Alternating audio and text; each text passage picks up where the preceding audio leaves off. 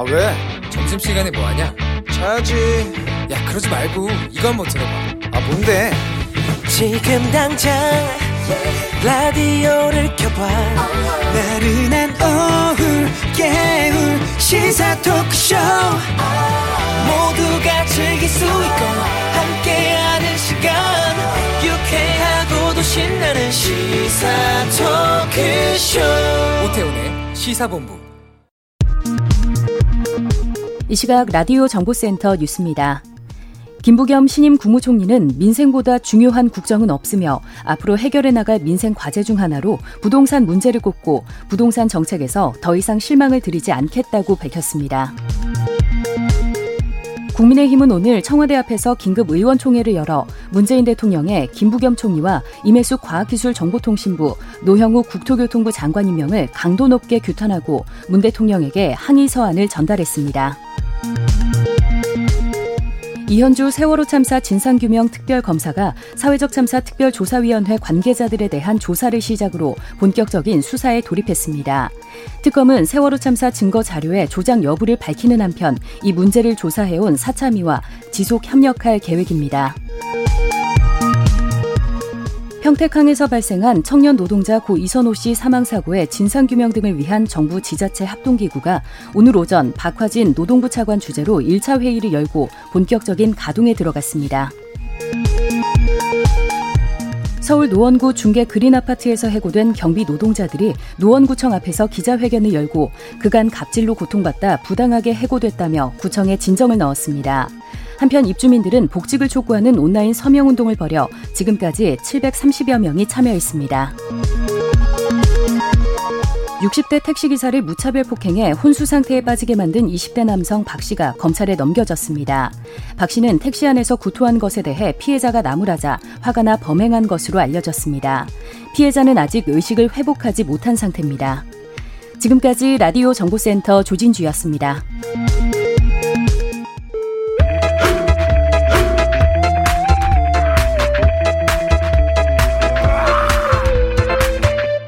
오태우래 시사 본부 네, KBS 일라디오 오태훈의 시사본부 2부 첫 순서 이 시각 주요 뉴스들 정리해 드립니다. 방금 뉴스 서울신문의 손지은 기자와 함께합니다. 어서 오세요. 네, 안녕하세요. 예. 아, 오늘 오전에 문재인 대통령, 김부겸 국무총리, 또 임혜숙 과기부 장관, 노영욱 국토부 장관 임명한 제가 했어요.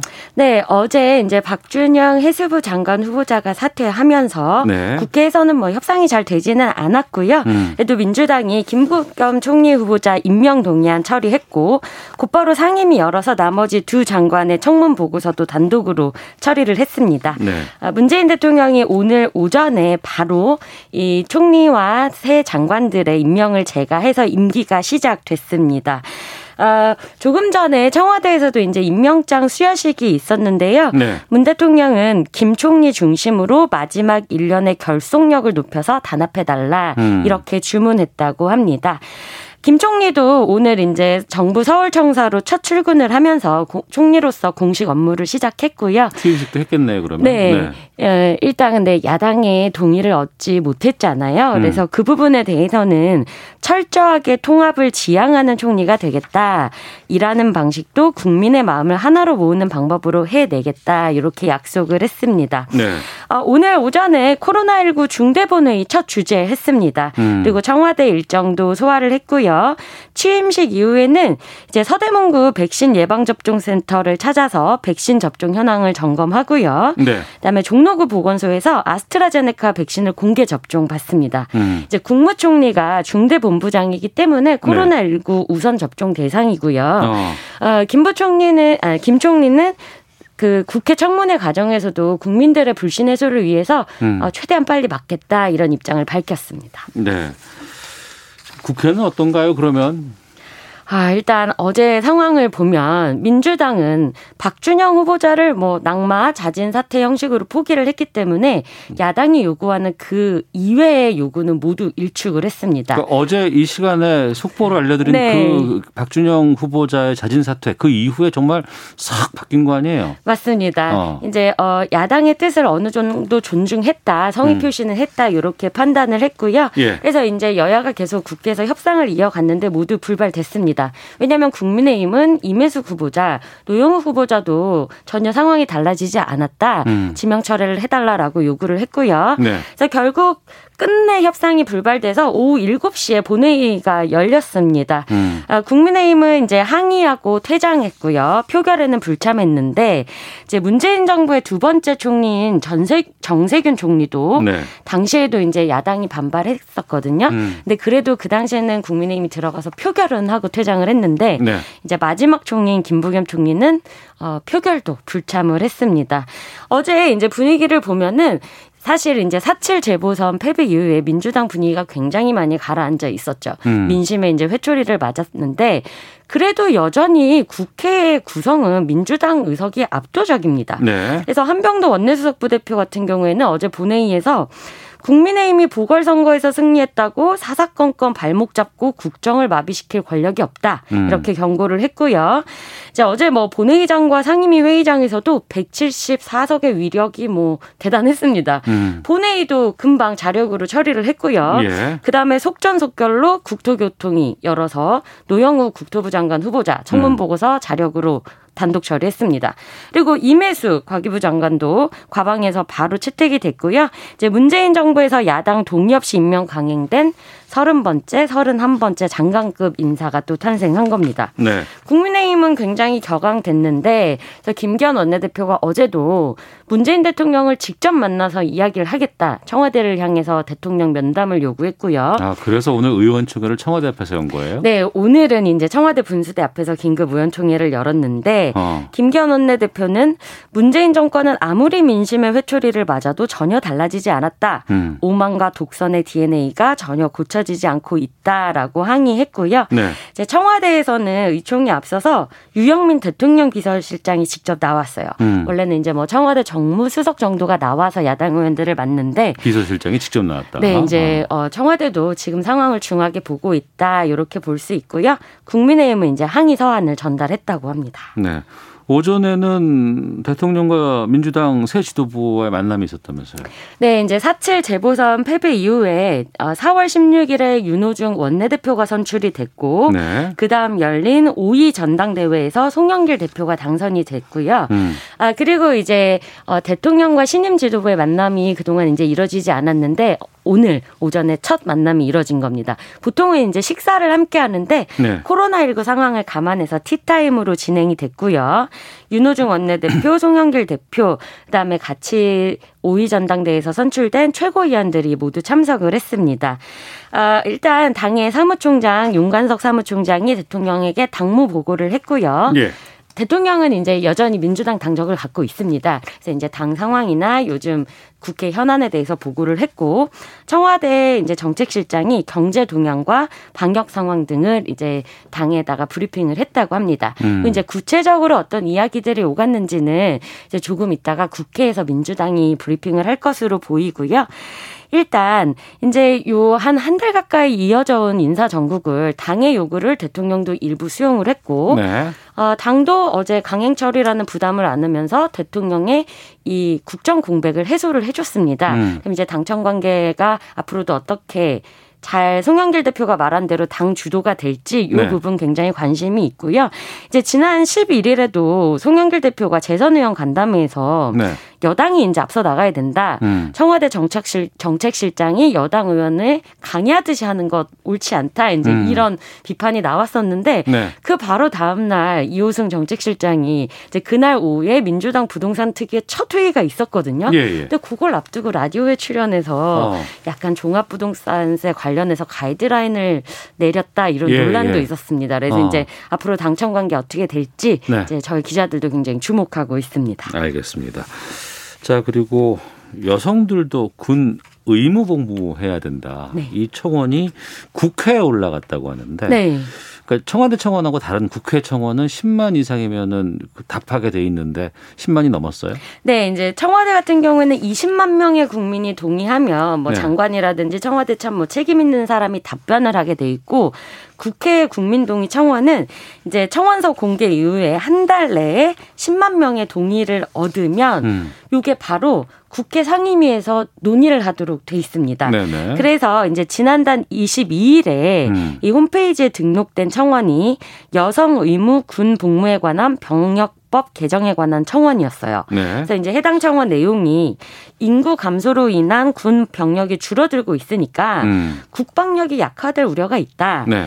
어, 이것을 막기 위해서라도 여성의 군복무를 선택이 아닌 의무로 할 수 있도록 병역 법을 개정해 달라 음. 이런 청원이었고요. 네. 이제 어, 요건을 충족했기 때문에 음. 해당 상임위원회인 국방위원회와 여성가족위원회로 이제 회부가 됐고 예, 예. 국회에서 논의를 해서 결론을 내야 합니다. 아, 결론을 낸다는 게 유의미한 결과가 나올 수도 있는 거지만 네. 뭐 그렇지 않을 수도 있는 거 아니에요? 맞습니다. 그러니까 어. 이게 계속해서 좀 차근차근 논의가 됐으면 좋은데 네. 좀 젠더 갈등이라든지 어. 요런 이제 반감으로 올라온 청원이다 이런 이제 지적들도 있어서 음. 국회에서 좀 신중하게 논의를 해야 합니다. 알겠습니다. 자, 방금 뉴스 이 소식까지 살펴봤습니다. 지금까지 서울신문의 손지은 기자와 함께했습니다. 고맙습니다. 감사합니다.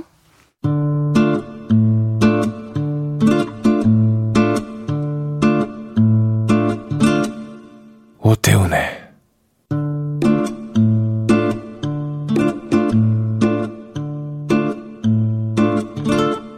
시사본부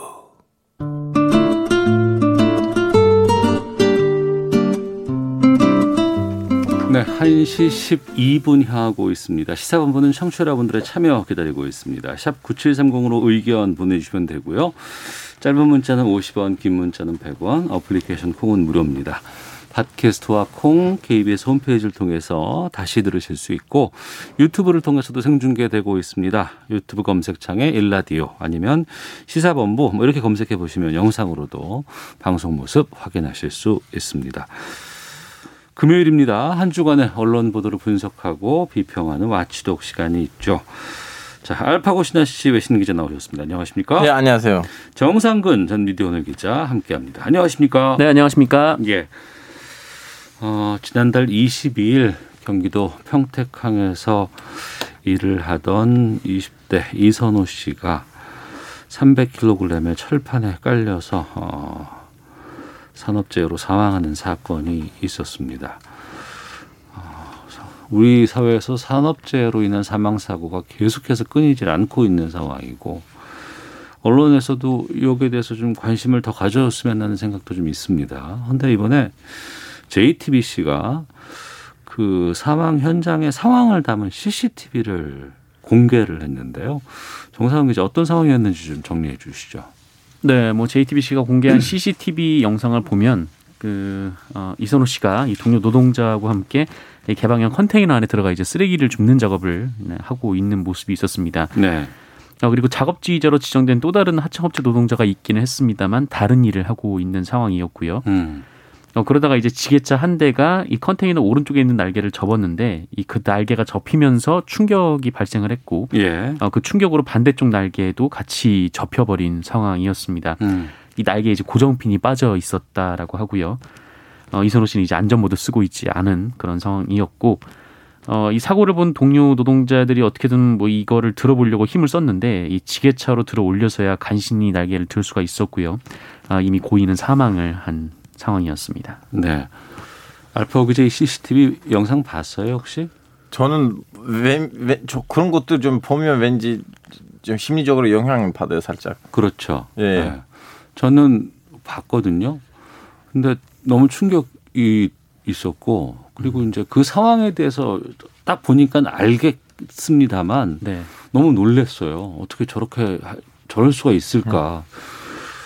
이 CCTV 공개를 두고 의견이 분분합니다. JTBC는 이렇게 얘기를 했어요.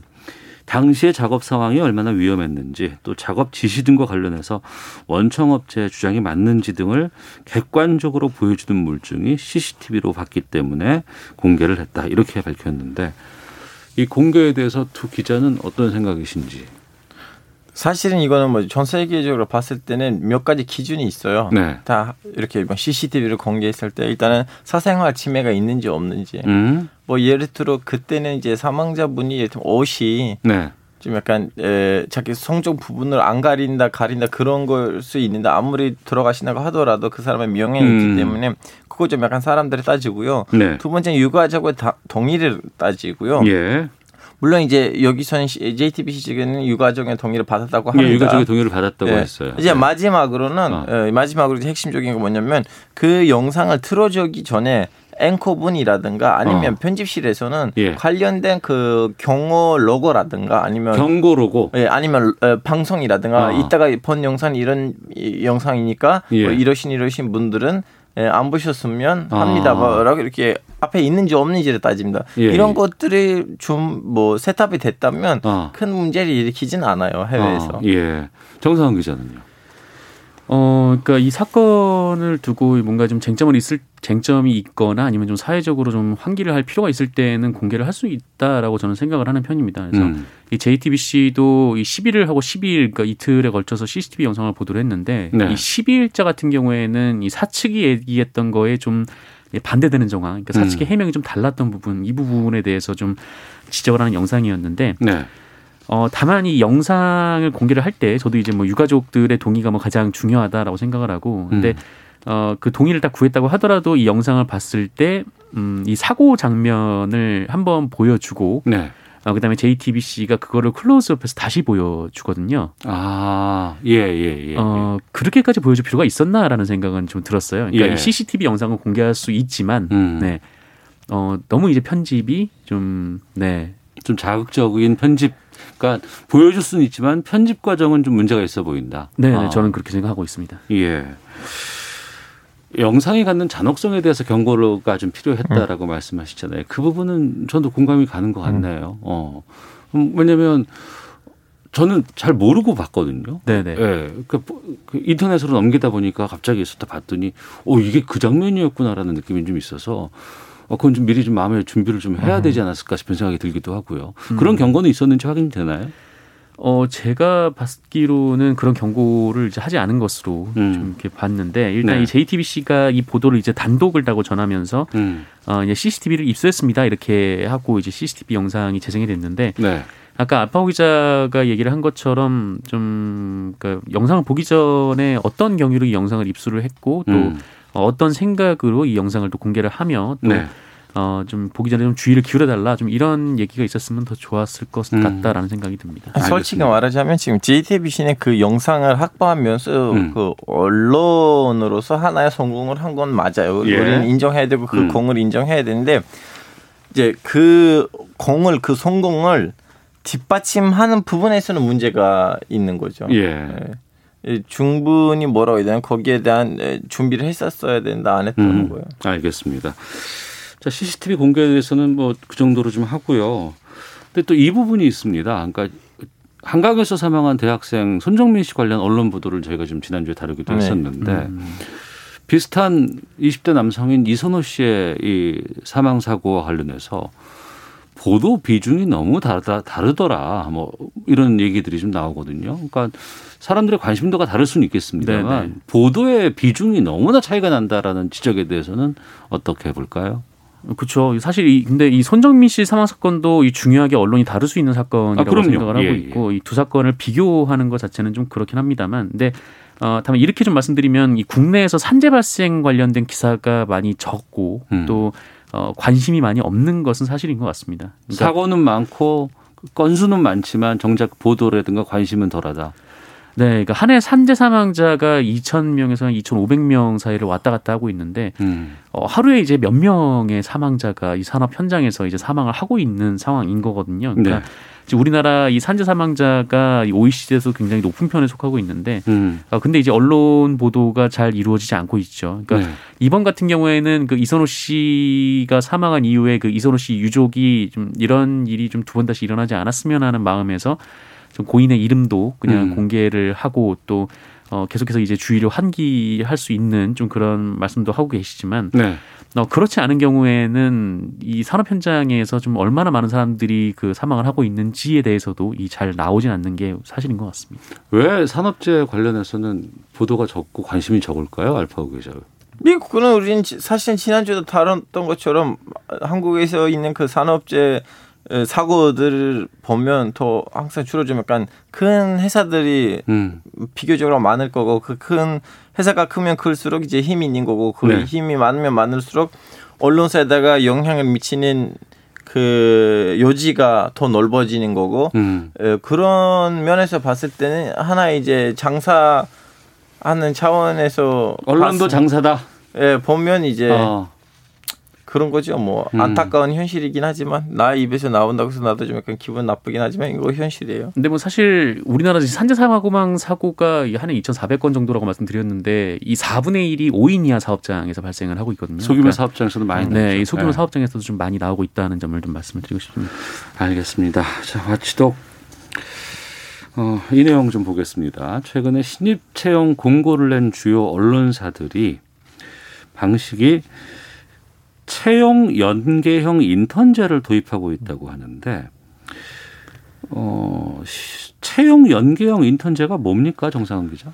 아, 그러니까 이런 거죠. 그러니까 보통 언론사에서 이제 그 공개 채용을 통해서 네. 기자를 선발을 하면은 보통 대부분의 언론사가 이제 수습 기간이라는 것을 두지 않습니까? 그렇죠. 네, 네 그러니까 수습 기간을 몇 달 두고 어. 이 수습 기간 동안 그뭐 어디 뭐 이렇게 뭐 뭐라고 할까요? 좀 범죄를 저지르지 않는 이상, 음. 네 이제 뭐 그 수습 기간 동안 업무를 좀 익히고 그다음에 이제 정식 직원으로 이제 발령이 되기 마련인데, 네 수습 기간 지나고 나서 정식으로 이제 채용이 되는 거죠. 네. 네. 어 그런데 최근에 좀 이런 경우가 있습니다. 이번에 이제 중앙 미디어 그룹에서 이제 공개 채용을 할 때 어떻게 채용 계획을 냈냐면, 네.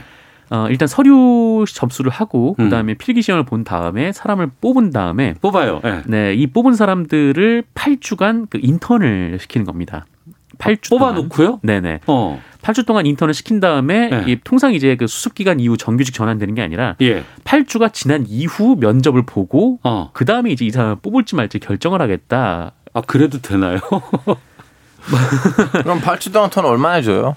아, 돈은 물론 주겠죠. 돈은 지급을 하고 음. 뭐 어. 이제 뭐 인턴급여 주겠죠. 네, 뭐. 지급을 네. 하겠지만 네, 네. 뭐 근데 어쨌든 이제 법적으로는 문제가 없습니다만 아, 법적으로 이게 또 문제가 없어요. 네네. 인턴형으로 우선은 뽑아놨기 때문에 네 그렇죠. 그때까지 그 일종의 이제 아르바이트를 어. 시키는 거죠. 예, 그 자사에서 어, 그렇게 해서 이제 뽑겠다라고 해서 이게 지금 채용 그 언론사를 지망하는 좀 분들 입장에서는 굉장히 좀 반발이 심했던 일이 있었습니다. 일반적으로 뭐 공채를 한다 그러면은 이제 지원서 다 하고서 이제 선, 발표하잖아요. 합격자를 네. 발표를 하고 네네. 합격자가 발표가 되면은 이제 연수를 받아요. 네. 연수를 받고 이제 연수 기간도 이제 수습 기간으로 네. 포함이 되고 또 이제 배치를 받아서 자기 이제 직종에 맞는 수습 사원으로 일을 하다가 뭐 석 달, 뭐 넉 달 뭐 이렇게 해서 이제 정식 직원으로 채용이 되는데 그거 전에 8주를 또 필요하다는 거 아니에요. 그러면 네네. 인턴으로 끝나고 나서 나중에 선발이 돼도 네. 그때 또 수습이 있어요? 그때 또 수습 그때부터 수습이 들어가는 거죠. 어, 그건 좀 심하지 않나? 네, 그 아마 더블 엑스프레스예요. 네. 어. 아니 이런 인턴제가 언론사 공고관화가 좀 있어요? 어떻게 봐요? 아니 해외에서는 그 인턴이라는 거는 뭐냐면 어. 한 대학교를 다니면 그 대학교 이제 마지막 학년 때 인턴을 해서 네. 보고서를 쓰고 대학교에 올려줘야 돼요. 그래서 예, 예. 저는 인턴이 산업화된 거는 한국에서 봤고요. 어. 보통 그 학생들이 대학교 졸업하기 전에는 네네. 네. 해야 되는 그런 거고. 그러니까 우리가 막 흔히 말하는 뭐 체험 학습 정도라든가 네. 아니면 네네. 여러 가지 뭘 배우는 네. 그런 차원의 이제 교육 프로그램처럼 알고는 네. 있는데 네. 그게 인턴이죠. 이게 근데 지금 이거를 산업적인 측면으로 본다고 여담으로 말하자면 인턴도 우리는 어. 외래어로 알고 있잖아요. 인턴십 네. 그거 아니에요. 어. 인턴은 어. 한자예요. 어? 인 인내심을 가지고 턴턴 없이 일해라. 턴 그런 턴은 영어 아니에요? 인 인돈? 아 이게 근데 여러 곳에서 좀 있는 거예요? 아니면 이 경우만 그 전에도 좀 있었나요? 어, 사례가 없진 않았습니다. 이제 한결에서도 이런 일이 있었는데 네. 그때 한결에는 2주 동안 이렇게 그 음. 그 일종의 이제 인턴식으로 그 일을 하고 그 다음에 이제 채용을 하겠다라고 발표를 했는데 네. 어, 그때 이제 한결의 내부에서 기자들이 반발이 굉장히 거셌어요. 음. 이런 식으로까지 해야겠냐, 이 네, 취업 준비생들을 대상으로 이게 어. 왜 그러냐면 사실 뭐 그냥 대체로 이제 그 취업 준비생들이 그냥 있다가 뭐 공부만 하다가 취업 보고 들어가는 건 아니거든요. 그러니까 음. 어떤 분들이 있냐면은 아르바이트를 하는 분들도 계실 거고. 그렇죠. 네. 그리고 다른 곳에 취업을 한 분도 계실 거란 말이죠. 그럼요, 그럼요. 네. 어, 아니면 이제 지방에 사는 분들도 계실 네, 거예요. 네. 그 이분들은 만약에 8주 동안 인턴 기간을 갖는다라고 하면 이 어. 채용이 될지 안 될지도 모르는 상황에서 예. 어, 자기가 뭐 아르바이트 하거나 아니면 다른 데 취업해 있거나 아. 그거를 다 포기를 하고 와야 되는 상황이 되는 거죠. 예. 아니면 지역에서 올라오는 분들은 굉장히 좀 막막한 상황이 될 수도 있는 거고요. 아. 네. 아니, 수습으로 받았다가 이제 수습 기간 끝날 때지만 이제 같이 일하면 안 되는 느낌이 났을 때는 음. 그 수습생을 자르는 거는 좀 약간 힘든 것 같아서 아마 이러한 절차를 앞에다가 그렇죠. 수습 사원을 그냥 해고시키기도 쉽지는 않아요. 원래 네. 그리고 쉬워서도 안 되고. 그런데 네, 문제는 이렇게 인턴제를 8주나 한 다음에 그 다음에 또 수습 기간을 적용한다는 이 두 번에 거친다는 게 문제가 있고 게다가 그러면 그 8주 동안 이 인턴 사원이라고 해야 되는지 모르겠지만 이 인턴들이 회사에 반발하는 내용들이나 회사의 잘못된 관행에 대해서 뭐 지적할 수 있겠어요? 없죠. 없죠, 네. 전혀. 뭐 반발 뭐 잘못된 지적은 고사하고 이제 회사에서 뭐 일종의 뭐 이렇게 법 그 규정이 없는 야근 같은 걸 시킨다고 하더라도 여기 인턴들이 어떻게 저항을 하겠습니까 거기에? 그러니까요. 네, 네. 굉장히 좀 아마 뭐 소액의 돈만 받고 일을 할 텐데, 예, 네, 굉장히 노동 사각지대에 놓, 놓이게 되는 거죠 상황이. 어. 아니 우리 청년들 코로나 때문에 너무나 힘들었고 또 일자리도 구하기가 힘들었다가 이제 이제 처, 요즘 최근 들어서 채용 시장이 조금 조금 열리고 있는 상황이거든요. 네네. 근데 이런 그 일자리 구하기 위해서 목마른 이런 청년들을 가지고 너무 이거는 악용하는 거 아닌가 싶은 생각이 드는데. 이제 하여튼 뭐 그렇게 보이는 거죠. 아니 그 사람들이 이제 저는 뭐 뭐라 해야 되나 그 다른 언론사들에서도 봤는데 음. 수습으로 받고 난 다음에는 이제 일하다 보니까 뜻이 안 맞을 수도 있는데 네네. 이제 그 해고라는 거는 너무 힘들어서 아마 음. 이런 걸로 가는 것 같아요. 그러니까 뭐 여기 이제 인사 담당자들은 뭐 이 같이 일을 하다 보면 또 안 맞는 경우도 있고 뭐 그렇지 않냐. 뭐 그런 실패를 줄이기 위해서 이런 제도를 한다라고 얘기는 하고 있지만 사실 그렇게 얘기하는 본인도 그냥 수습 기간 거쳐서 정시 차원으로 채용된 그렇죠. 사람들이거든요. 네. 다 네. 선배들은 그렇게 채용했잖아요. 네.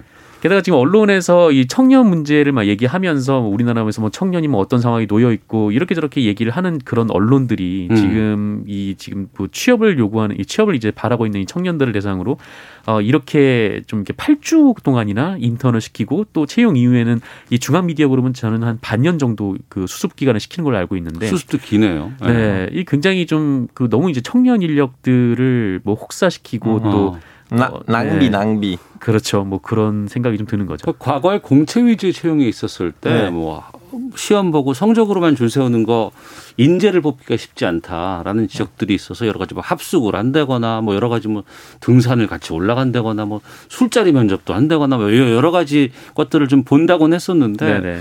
어, 그걸 넘어서서 8주간 하는 거 이거는 좀 어, 좀 쉽게 그 우리 그 젊은이들이 좀 힘들 것 같다는 생각이 좀 들어서 좀 다뤄봤습니다. 자, 마치도 여기까지 하도록 하겠습니다. 정상은 기자, 알파고 신하식 외신 기자 두 분과 함께했습니다. 두 분 고맙습니다. 고맙습니다. 네, 감사합니다. 예. 자, 이어서 기상청 연결해서 미세먼지 정보 좀 살펴보도록 하겠습니다. 날씨와 미세먼지 정보 강혜종 씨입니다. 네, 현재 인천의 초미세먼지 농도가 1세제곱미터당 40 마이크로그램, 충북 36 마이크로그램으로 중서부 지역으로 높게 나타나고 있습니다. 오늘 이렇게 일부 중서부 지방으로 대기가 탁하겠습니다. 오늘 지금 맑은 날씨 구름이 점차 많아지는 추세를 보이고 있는데요. 남부 지방부터 흐려지겠고 제주도에서 오늘 밤부터 비가 시작되겠습니다. 이 서해상에서 동진하는 저기압의 영향을 받기 때문인데요. 오늘 밤 제주를 시작으로 내일 오전 대부분 지방 지방에 비가 내릴 걸로 보여집니다. 내일 새벽에 경남 호남부터 비가 시작돼 오전쯤 전국적으로 확대가 돼서 밤에 대부분 그칠 텐데요. 제주는 오늘 밤까지 합쳐서 20에서 60mm, 남부지방 10에서 40, 중부지방 5에서 20mm 가량 오겠습니다. 천둥 번개 돌풍 동반되는 곳 있으니까 이 점 주의하셔야겠습니다. 오늘 낮까지는 덥고 일교차도 오늘까지는 크겠습니다. 낮 기온 서울 전주가 30도까지 오르겠고요. 이에 비해 북동 기류가 유입되는 동쪽 지방의 강릉은 23도, 대전 31도 등 18도에서 31도의 분포를 보이겠습니다. 오늘까지 덥고 내일은 서울의 낮 기온이 25도로 내려가면서 더위가 주춤하겠고요. 모레쯤 예년 기온을 되찾겠습니다. 모레 월요일에도 또다시 비가 시작이 되겠습니다. 내일 아침 기온 서울 20도, 낮 최고 기온은 25도 정도가 되겠습니다. 있습니다. 지금 서울의 기온은 29.8도, 습도는 36%입니다. 날씨 정보의 강혜종이었습니다.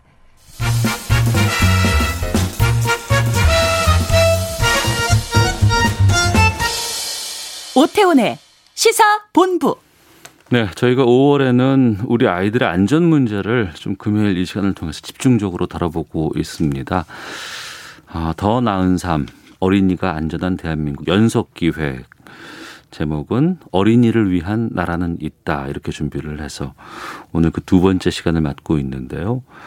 지난번에는 지금 아동학대 상황이 어떤지 또 보호하기 위한 피해를 당한 학생들 아이들을 어떻게 보호해야 되는지 상황을 좀 살펴봤고 어, 오늘은 좀 이 대응 체계가 잘 돼 있는지, 매뉴얼은 어떤지, 시스템은 좀 어떤지, 법률적인 문제 같은 것들은 잘 구비되어 있는지 좀 살펴보도록 하겠습니다. 아, 전에 법무부 아, 여성 아동 인권 과장 지내셨고요. 지금은 아동 인권 관련 변호사 업무 맡고 계십니다. 김영주 변호사와 함께 합니다. 어서 오세요. 네, 안녕하세요. 김영주 예. 변호사입니다. 예. 어, 과거에도 아동 학대라는 것들이 있었지만 그게 학대라고 또 보이지도 않은 적도 있었던 것 같아요. 네, 이제 시대마다 아무래도 아동 학대라는 그 개념에 대해서 평가가 좀 다른데요. 예. 최근에는 이제 민법도 개정돼서 어. 뭐 가정에서의 체벌 이런 네. 것도 이제 다 금지가 되었거든요. 저도 놀란 게 저희 세대는 맞고 자랐잖아요. 저도. 네, 학교에서도 예. 맞았고 부모님한테도 맞았고 네. 형제한테도 맞고 그래서 네. 그거 애는 그렇게 크는 거다라고 했었거든요. 네, 네. 근데 최근에는 그러면 절대로 안 되거든요. 네, 맞습니다. 근데 주변에서 제가 아동학대 관련돼서 여러 가지 좀 이렇게 이걸 다루다가 물어보면 애는 좀 떨어야 된다라는 분들이 아직도 계세요. 네. 사실 근데 이제 법적으로도 이미 개정이 다 되었고요. 예. 현장에서는 그런 부분이 이제 아동학대로 이미 취급이 되고 있기 때문에 음. 이제 주의를 하셔야 될 부분이죠. 네네. 네. 저도 사실 많이 맞고 자랐고 어. 또 아직도 뭐 주변에서 맞으면 아이가 뭐 더 나아진다, 예, 뭐 예. 행동이 교정이 된다. 이제 그렇게 말씀하시는 분들이 계세요. 지금 생각해 보면 네. 맞는 아이들은 계속 맞거든요. 네, 예, 네. 교정 효과가 없는 것으로. 어. 예. 그게 만약에 맞, 교정 효과가 있었다면 예. 한번 맞았던 아이는 다음에 맞지 않았어야겠죠. 그러니까 어. 떻게 보면 그것보다는 어떤 대안적인 어, 대안적으로 양육하고 아이의 행동을 바꿔나가는 그런 것들 우리가 더 고민해야 될 때가 이제 돌아온 것 같습니다. 체벌은 법률적으로 이건 안 되는 겁니다. 그렇죠? 네. 어. 거기서부터 출발을 하고 그런데 이제 보면은 주변에서 또 주변에서 챙겨야 된다는 얘기 참 많이 하는데 네. 아동 학대가 어 저 집에서 있어 아니면 주변에서 봤어요. 그럼 그때부터 어떻게 해야 되는 건지 그럼 또 어떤 신고 체계를 통해서 신고를 하게 되면 그 시스템들은 잘 작동이 되는지 이 부분 궁금해하시는 분들이 많이 계시거든요. 이것 매뉴얼 같은 것들을 좀 설명을 해주세요 먼저.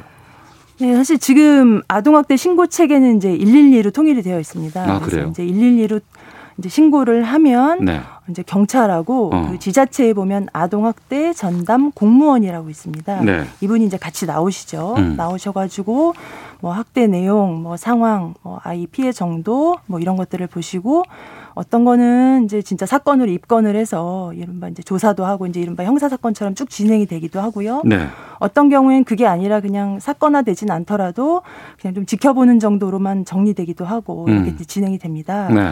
이제 가끔 그런데 어떤 사건은 주변에서 인식을 했는데 112로 전화하기는 좀 부담스러울 수도 있잖아요. 그렇죠. 네. 네. 그럴 경우에는 그냥 이제 지자체로 연락을 하기는 하는데요. 어. 아직 지자체 자체로 어떤 라인이나 이런 전화 체계가 있지는 않고요. 예. 지자체에 따라서는 뭐 신고를 받기도 하고 어. 뭐 상담이나 이런 걸 받기도 하고 이런 체계도 있다고는 합니다. 그래서 사실 이제 현장에서는 아동 단체에 따라서는 그런 부분도 필요하지 않냐 이런 지적들이 되고 있는 상황입니다. 그게 일원화되면 안 될까요? 지자체로 전화를 하건 어디다가 얘기를 하건 간에 동사무소로 얘기를 하건 간에 112로 다 통일화가 되면 좋을 것 같은데 그렇지 않나요? 지금 이제 112로 통일화가 됐는데요. 어. 지금 112라는 체계 자체가 우리의 인식 속에서는 딱 범죄 신고 이미 이렇게 돼 있기 때문에 아 거기다 신고하면 내가 또 또 그러니까 주변에서 이제 뭐 증언해야 되는 거 아니야? 그렇죠. 귀찮아지는 거 아니야? 부담 가지시고 혹시 내가 네. 내가 그냥 오는 건데 오해하고 어. 또 내가 오바해서 전화하나 이렇게 좀 부담 부담스러워하시고 그리고 나중에 그 집에서 나 네, 네. 공격하면 어떡하지? 그렇죠. 보복하면 어떡하지? 그래서 이제 112라는 그 신고 체계가 갖고 있는 조금 무거움이 있어서 예, 사실은 예. 어, 좀 가볍게 상담하거나 이런 체계도 필요하지 않나 이제 이런 문제 제기도 있는 상황입니다. 그러면 아직도 그 정리된 딱 일원화되거나 정리된 건 아니군요. 네, 여러 가지 이제 필요성들이 제기되고 있고요. 어. 이제 얘기가 되고 있는 상황이고 이제 아동복지법에서는 지자체에서 이제 이런 긴급 전화 체계를 운영해라 이렇게 음. 이제 조문은 되어 있습니다. 그래서 네. 이 부분도 아마 진행되면서 개선될 것이라고 전 보고 있습니다. 그 부분도 있는 것 같아요. 신고가 그렇게 부담스럽다고 한다 그러면 네네. 그러니까 병원, 네. 아이들 병원이라든가 네네. 이런 곳에서 이제 선생님들이 보시다가 어 얘는 좀 의심이 가는데 이 부분도 있고 그다음에 이제 어린이집이라든가 네네. 이제 이런 곳에서 네네. 유치원이라든가 이런 기관에서 선생님들이 의무적으로 이런 건 좀 신고를 해야 된다. 이 체계들도 들, 들었거든요. 이게 다 잘 돼 있는지요? 네네. 신고 의무자 체계는 지금 아동학대 처벌 특례법에서 이미 규정이 잘 되어 있습니다. 음. 그래서 이미 이제 그 사건들 이번 그 양천 사건에서도 그랬고 네. 천안 사건에서도 그랬고 그 병원에서 음. 이제 신고들을 잘 하고 계시고요. 네. 이제 그 신고 의무자가 신고를 안 하면 과태료를 물거나 이제 일정한 제재가 가해지기 때문에 신고가 음. 잘 이루어지고 있는 편입니다. 네. 그리고 이제 신고가 들어가서 현장에서 확인을 해봤어요. 그랬더니 아이가 피해를 당하고 있는 거예요. 네. 그럼 그때 이제 즉각 분리해야 된다라는 거 지금 계속해서 나왔잖아요. 분리하지 네네. 않아서 애가 더 커지고 그 사고가 네. 커지고 막 이랬다는데 음. 그건 어떻습니까? 지금? 이제 어 이게 이제 작년 말에 이제 네. 법이 들어와서 어, 올해 3월 30일부터 시행이 된 즉각 분리 제도라고 있습니다. 즉각 분리제. 네, 네. 즉각 분리 제도인데요. 네.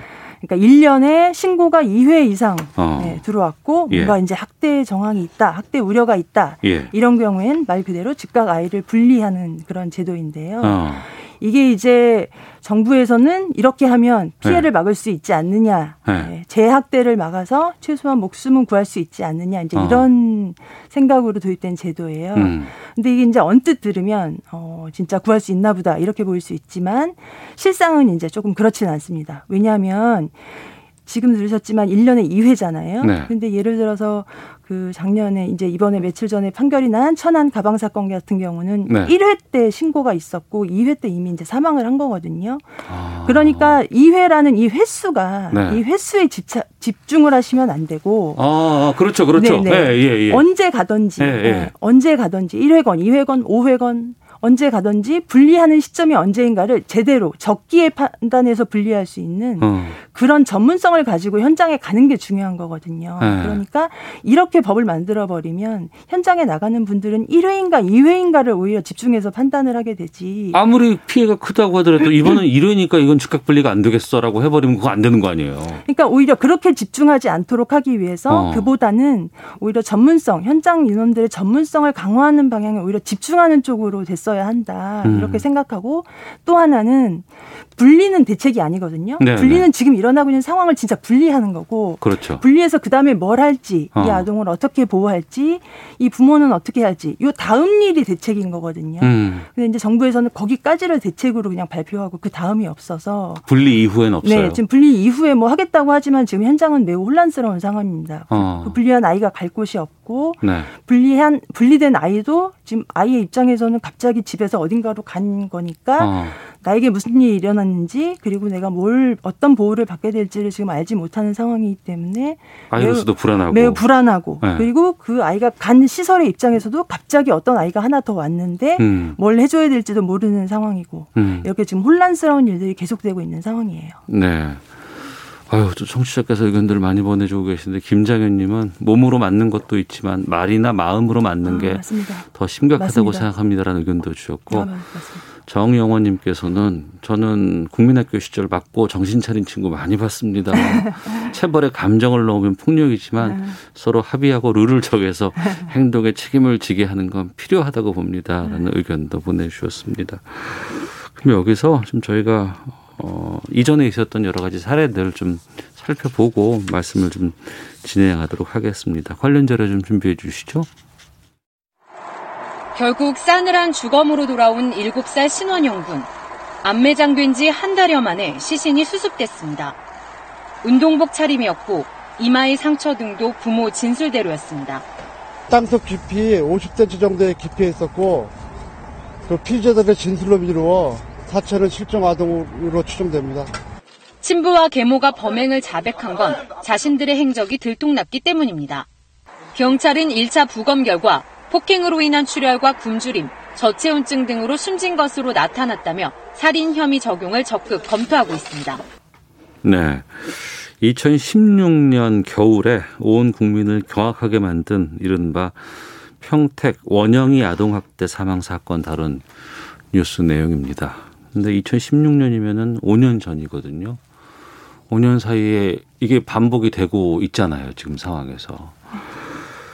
어, 관리의 구멍, 제도적인 허점 같은 것들이 좀 있지 않을까 싶은데 지금 원영이 같은 경우에도 그 피해 아동을 3년 동안 관리가 돼 있었는데 사망 사고가 또 발생하게 된 거거든요. 네, 이제 관리를 하고 실제 여기서 이제 분리를 했었죠. 예, 예. 분리를 해서 집에 돌려 보냈는데 어. 예, 또 이렇게 이제 그러니까 분리 이후에가 전혀 안 된 거 아니에요? 네, 네. 이제 사후 관리 이른바 이제 돌아갔을 때 얘가 이제 제약대를 당하지 않고 잘 지내느냐를 관리를 해야 되는데 음. 이 부분이 이제 잘 되지 않았던 것이고요. 예. 어, 뭐 돌아갔을 때 어, 가해자들에 대해서 뭐 예를 들어서 가해자가 다시는 그러지 않도록 어떤 조치를 취했다던가 음. 아동이 잘 지내는지에 대해서 챙기는 것에 대해서 어떤 일정한 조치가 취해지지 않고 그대로 있었기 때문에 네. 결국은 이렇게 이제 슬픈 결론으로 돌아온 음. 것이죠. 그러니까 아동 보호 전문 기관이라는 곳이 존재를 하고 거기에 힘을 빌린 거 아니에요. 어떻게 보세요 이 부분에 대해서는? 네, 근데 사실 아동보호 전문기관이 이제 원래 이런 사례 관리를 하는 것이고요. 예. 지금 개정된 법에 따라서도 이제 여기서 사례 관리를 맡게 돼 있습니다. 근데 어. 이제 원래 예.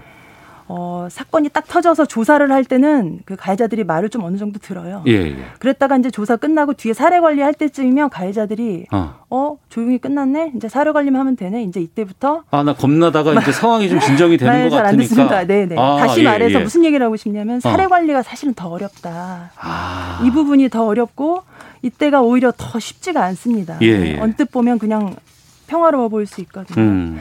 그래서 여기가 더 집중해서 잘 해야 되고 또 뭔가를 원위치시키고 잘 돌아가게 하는 게 원래 매사 더 어렵지 않겠습니까? 네, 네.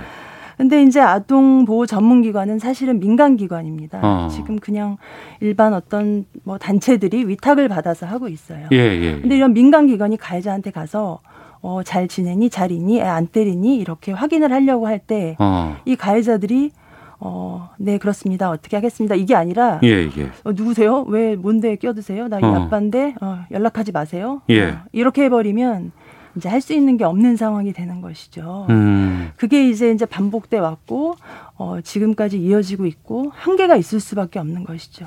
그 한계 부분에 대해서 저도 좀 말씀을 드리고 싶은 게, 네네.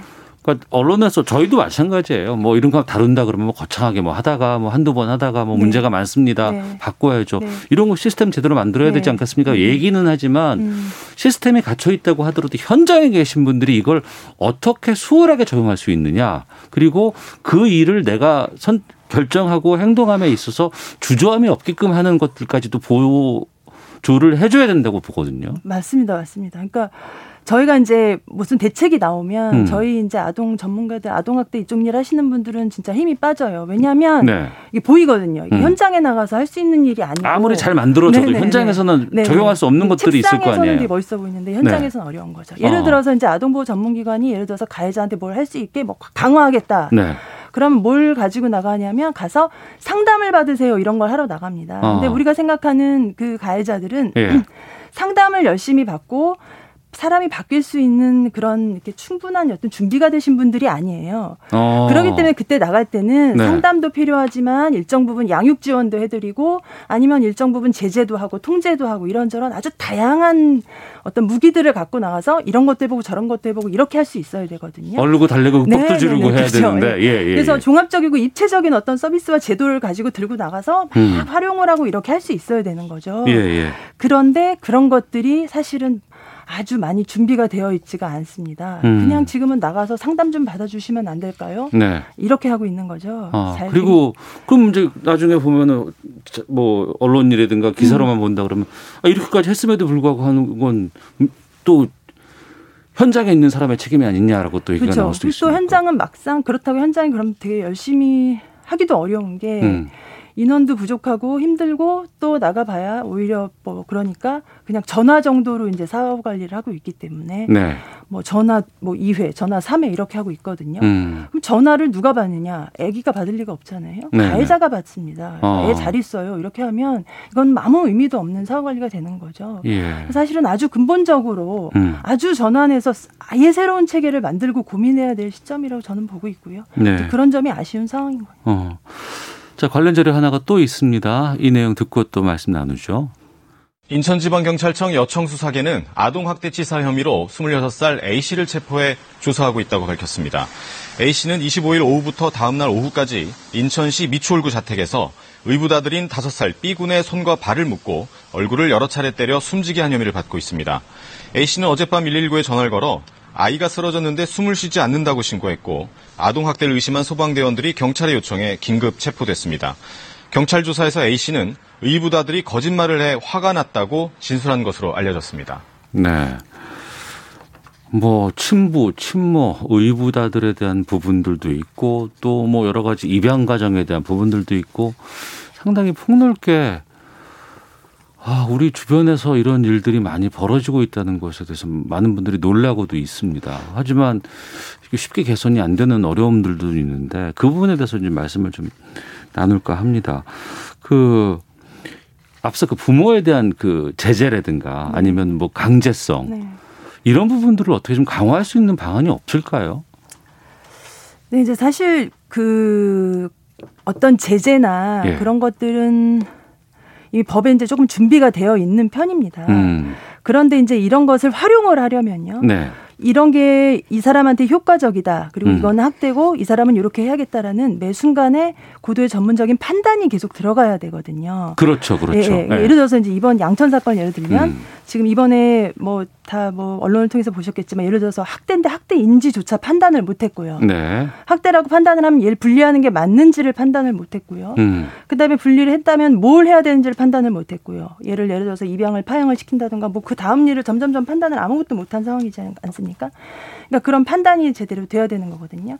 그럴 때 그 다음에 법에 있는 각종 제도들을 다 활용해서 음. 네, 그 다음에 이렇게 제재도 하고 아니면 아까 말씀대로 뭐 준비된 서비스도 제공하고 이래야 되는데 이제 그런 것들이 안 되고 있는 게 문제죠. 사실은 결국은 전문성의 문제로 다시 귀결된다 이렇게 네. 말씀드릴 수도 있겠습니다. 근데 전문성의 부분이라고 한다 그러면 이쪽에 종사하시는 분들에 대한 대우가 좋아야 되고 많은 분들이 좀 어, 긍정적이게 희망을 갖고 좀 가려고 진출하는 분야가 돼야 된다고 하는데 또 그렇지도 않을 거 아니에요. 아, 이 부분은 사실 되게 하루 이틀이 될 일은 아니겠죠. 어. 우리가 전문가를 하나 만들 때 네. 어, 우리가 그냥 그냥 우리 주변에 이제 딱 돌아볼 때 아 저 사람 전문가로 키워졌다라고 할 때그 어. 그 사람에게 투여되는 건 굉장히 많은 시간과 돈이잖아요. 그렇죠. 예. 그러면 우리도 지금부터 음. 해서 내일 만들어지는 게 아니라 엄청난 시간과 돈을 투여해야 되겠죠. 네네. 네. 그러려면 지금처럼 예를 들어서 예산도 뭐 지금 있는 예산에서 뭐 몇 프로 추가 이런 차원이 아니라 어. 아예 차원을 달리해야 될 것 같고요. 차원을 달리해야 된다. 예산도. 네네. 시간도 어. 시간을 투여한다는 건 예. 결국은 한 명이 일을 하고 있는데 그 사람한테 공부할 시간을 어떻게 줄 수가 없지 않겠습니까? 음. 인원을 더 많이 투여해야 한 명이 공부할 때 한 명은 일하고 번갈아 가면서 그렇죠, 일을 할 수가 그렇죠. 있잖아요. 예, 예, 예. 결국은 인원도 많이 투여하고. 아. 예. 그리고 그분들에 대한 대우도 그러니까 음. 지금처럼 현장에 나가서 잡일하고 뭐 위에서 뭐 뭐라고 명하면 나가서 자리나 확인이나 하고 오고 이런 음. 차원이 아니라 네.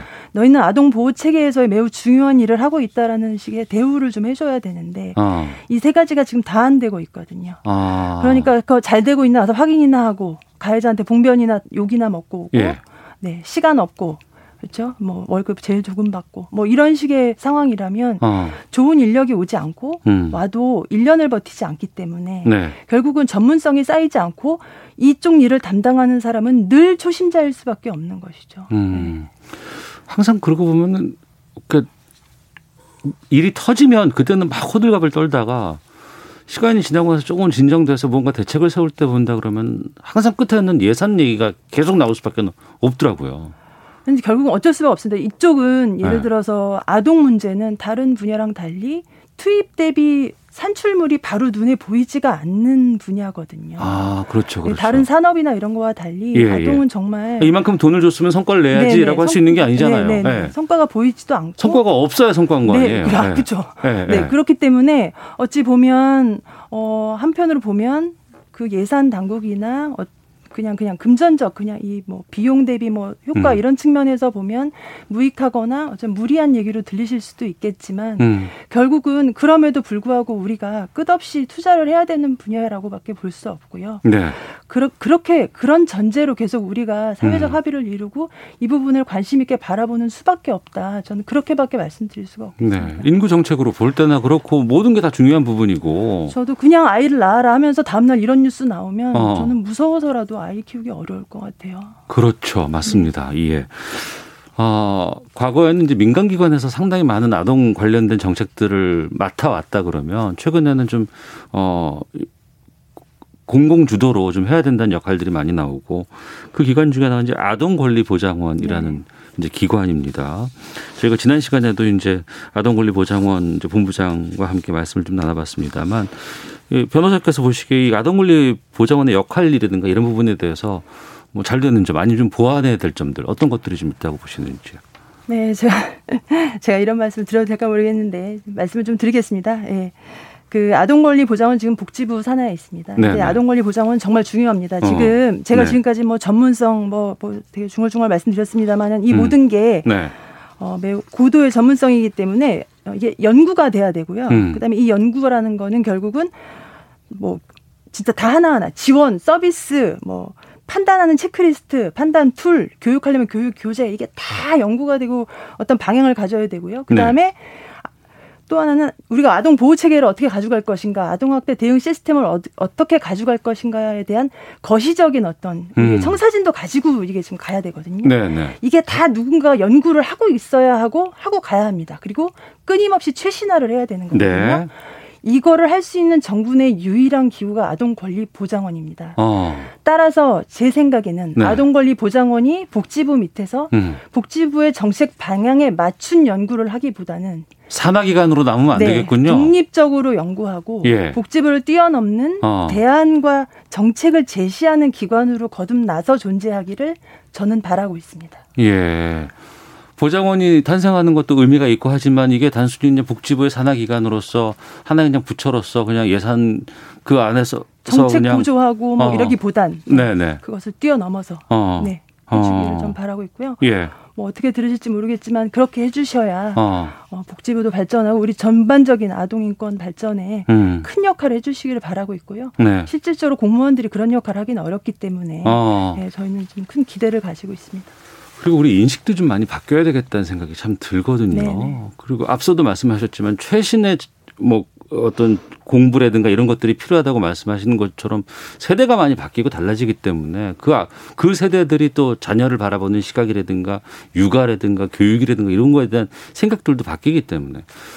근데 저도 깜짝 놀란 게 저도 그랬고 우리가 부모는 돼봤지만 내가 부모가 되기 위해서 내가 준비를 해본 적이 있나 교육을 받아본 적이 있었나 누군가의 검증을 받아본 적이 있었나 이건 좀 없었던 것 같아요.